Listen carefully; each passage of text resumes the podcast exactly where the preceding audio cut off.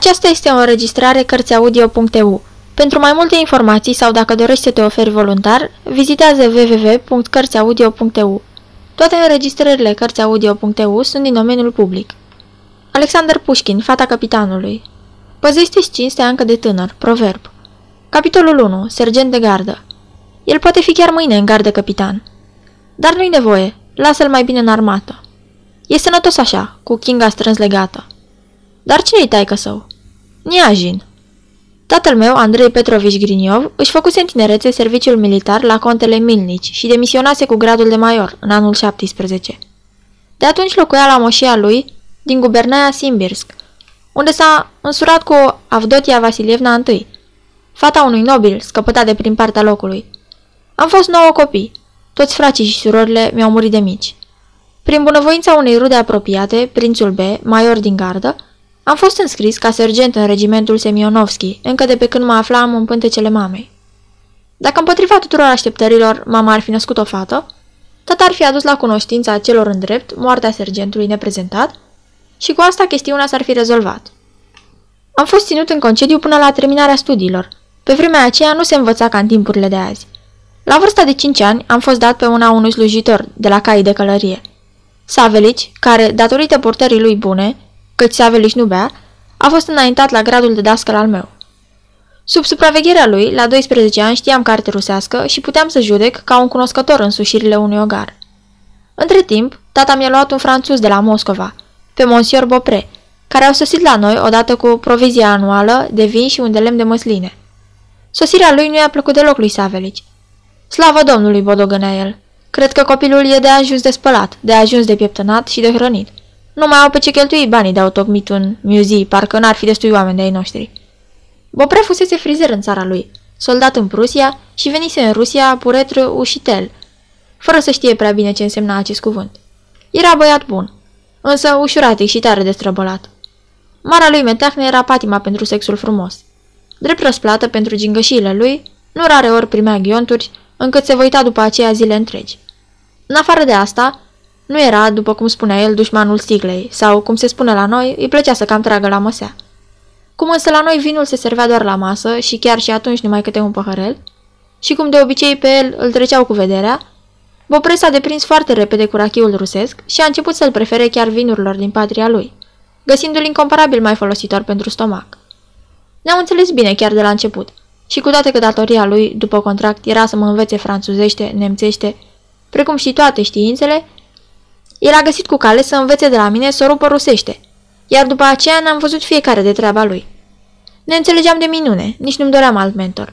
Dar soarta ne-a despărțit curând și iată în ce împrejurare.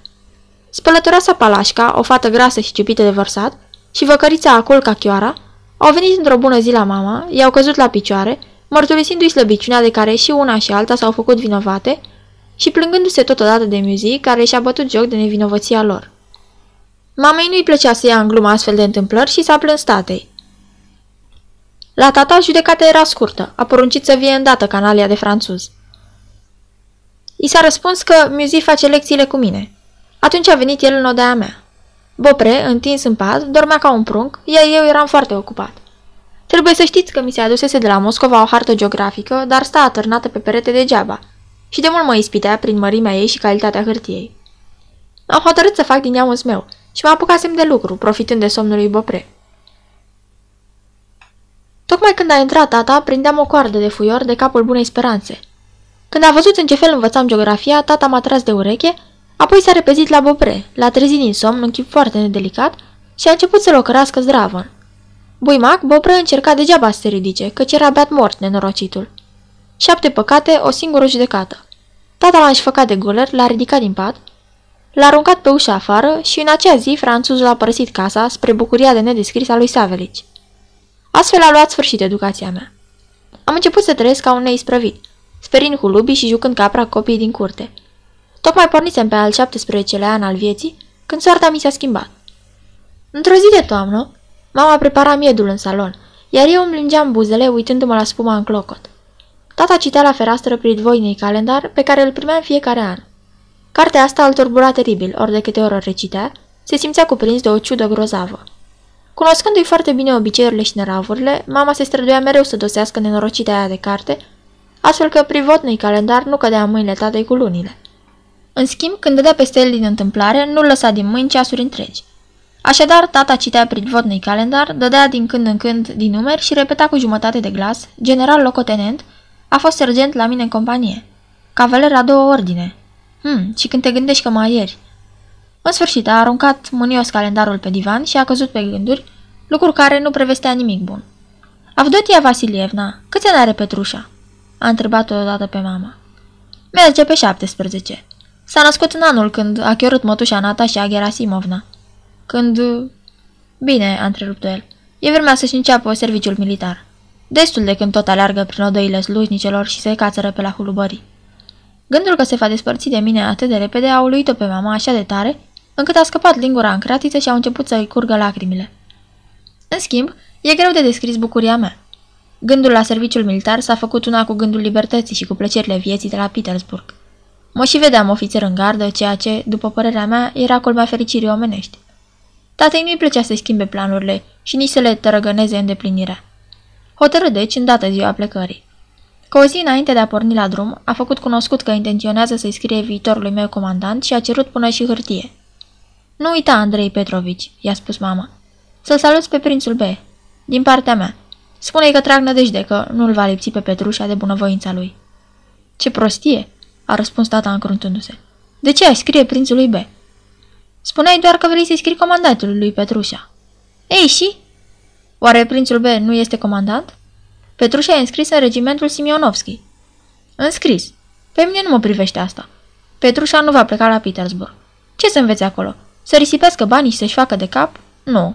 Lasă să facă militarie, să muncească din greu, să simtă mirosul prafului de pușcă. Să fie soldat, nu terchea-berchea. E înscris în gardă. Unde e actul lui de identitate? Dă-l încoace.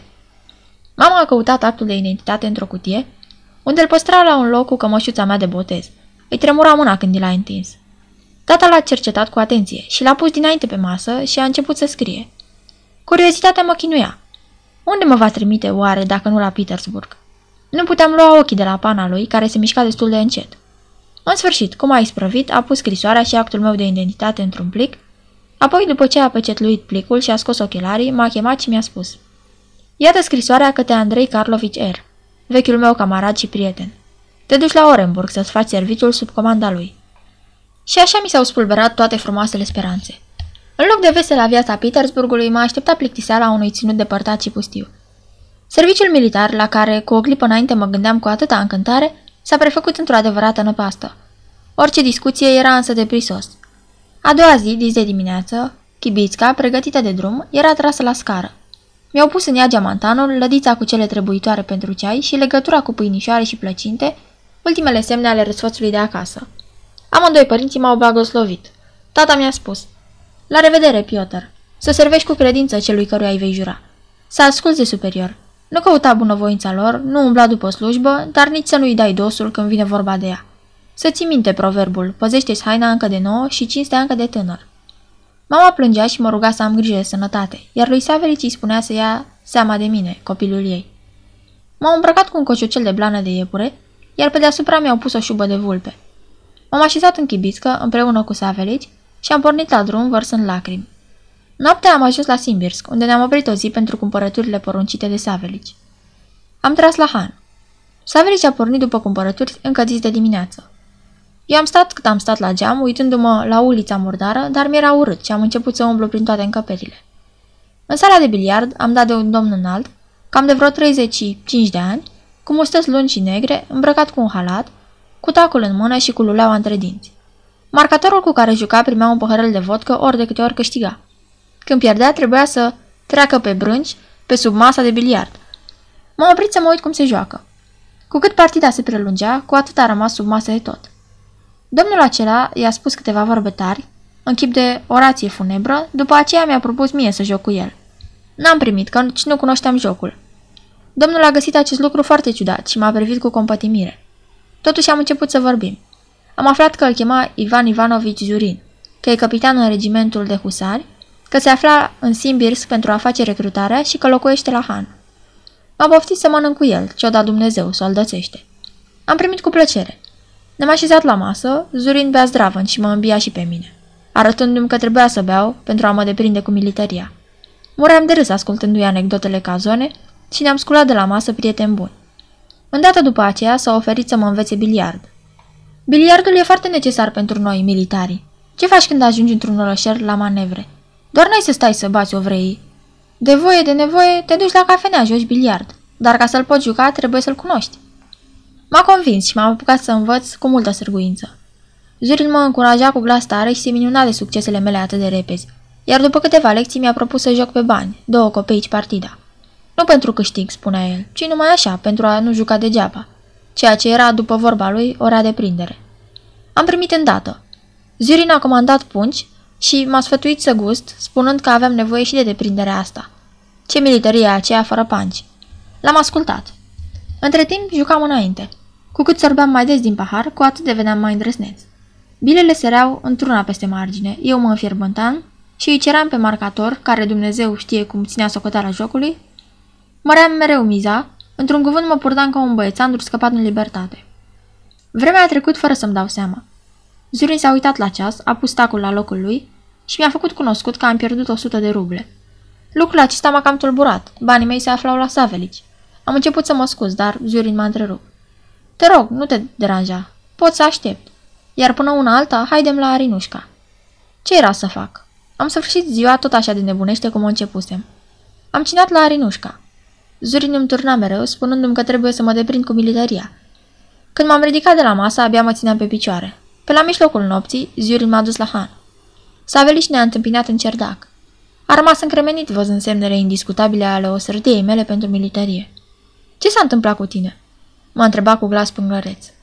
Unde te-ai aburit așa?" Doamne, încă n-a săvârșit un astfel de păcat de când e el." Taci, ghiuși bătrân," i-am răspuns. Și limba mi se împleticea. Tu ești beat, du-te și te culcă. Și culcă-mă și pe mine. A doua zi m-am trezit cu durere de cap și mi-aminteam vag de întâmplările din ajun. Savelici a intrat cu o ceașcă de ceai și m-a întrerupt gândurile. Cam de vreme, Piotr Andreici, mi-a spus el dând din cap. Cam de vreme ai început cu petrecerile. Cui semeni? Că nici tatăl și nici bunicul tău n-au fost bețivi. Cât despre mama ta, nici vorbă nu poate fi. De când e n-a luat în gură altă băutură decât vas? Cine-i vinovat? A furusitul de mizi. Una două fugea la Antipievna. Madame, vodka Jevupri. Uite ce a ieșit din Jevupri. N-ai ce spune, bine te-a instruit netrebnicul. Domnul a trebuit să tocmească un păgân, parcă n-ar fi găsit oameni de lui. M-a cuprins rușinea. Mi-am întors fața de la el și i-am spus. Du-te, Savelici, nu vreau ceai. Dar când începe să predice, cu greu îl mai puteam opri. Iată, Piotr Andreici, cum e după chef. Capul ți-e greu și n-ai poftă de mâncare. Băutorul nu-i bun de nimic. Hai, bea seama de castraveți cu miere ca să te trezești. Dar ca să te trezești și mai bine, ți-aduc jumătate de păhărel de rachiu. Nu poruncești? În clipa aceea, un băiat mi-a adus un bilet de la Azurin. L-am deschis și am citit următoarele rânduri. Dragă Piotr Andreici, te rog trimitem cu băiatul cele 100 de ruble pe care le-ai pierdut ieri la joc. Am teribilă nevoie de bani. Supus la ordin, Ivan Zurin. Nu aveam încotro. M-am adresat lui Savelici, chivernicitorul banilor, rufelor și tuturor trebuințelor mele. Și am porcit cu aer nepăsător să dea băiatului suta de ruble. Cum? Pentru ce? A întrebat Savelici uimit. Îi sunt dator, am răspuns eu, străduindu-mă să par cât mai rece. Dator, a protestat Savelici din ce în ce mai uimit. Când ai apucat a face datorii? Încurcată treabă. Cum crezi, dar eu nu dau niciun ban. M-am gândit că dacă acum, în această clipă hotărătoare, n-am să înfrâng încăpățânarea bătrânului, apoi în viitor îmi va fi greu să scap de sub tutela lui și, privindu-l cu mândrie, i-am spus Eu sunt stăpân și tu slugă. Banii sunt ai mei. I-am pierdut pentru că așa am vrut. Te sfătuiesc să nu o faci pe deșteptul și să îndeplinești ce ți se poruncește. Peste măsură de uimit, Saverici a plesnit palmele una de alta și a încremenit. Ce stai?" am strigat eu supărat. El începu a plânge. Drăguțule, Piotr Andreici, spuse cu glas tremurător. Nu mă omor de supărare, lumina mea. Ascultă-mă pe mine, că-s bătrân. Scrie tâlharului celuia că ai glumit, că n-avem atâția bani. O sută de ruble, milostive, doamne. Spune că părinții nu-ți dau voie să joci cărți decât pe nuci. Destul cu minciuna, l-am întrerupt eu aspru. Dă banii încoace, că de nu te zvâr la fară. Savelit s-a uitat la mine foarte întristat și s-a dus să aducă banii. Mi-era milă de bietul bătrân, dar voiam să ies de sub tutelă și să-i arăt că nu mai sunt copil. Zurin și-a primit banii. Savelici a căutat să mă scoată din acel ham afurisit și m-a înștiințat. Caii sunt gata. Am părăsit Simberscul cu conștiința tulbure și cu o căință tainică, fără să-mi au rămas bun de la profesorul de biliard și fără să mă gândesc că voi mai da vreodată ochii cu dânsul. Sfârșitul capitolului 1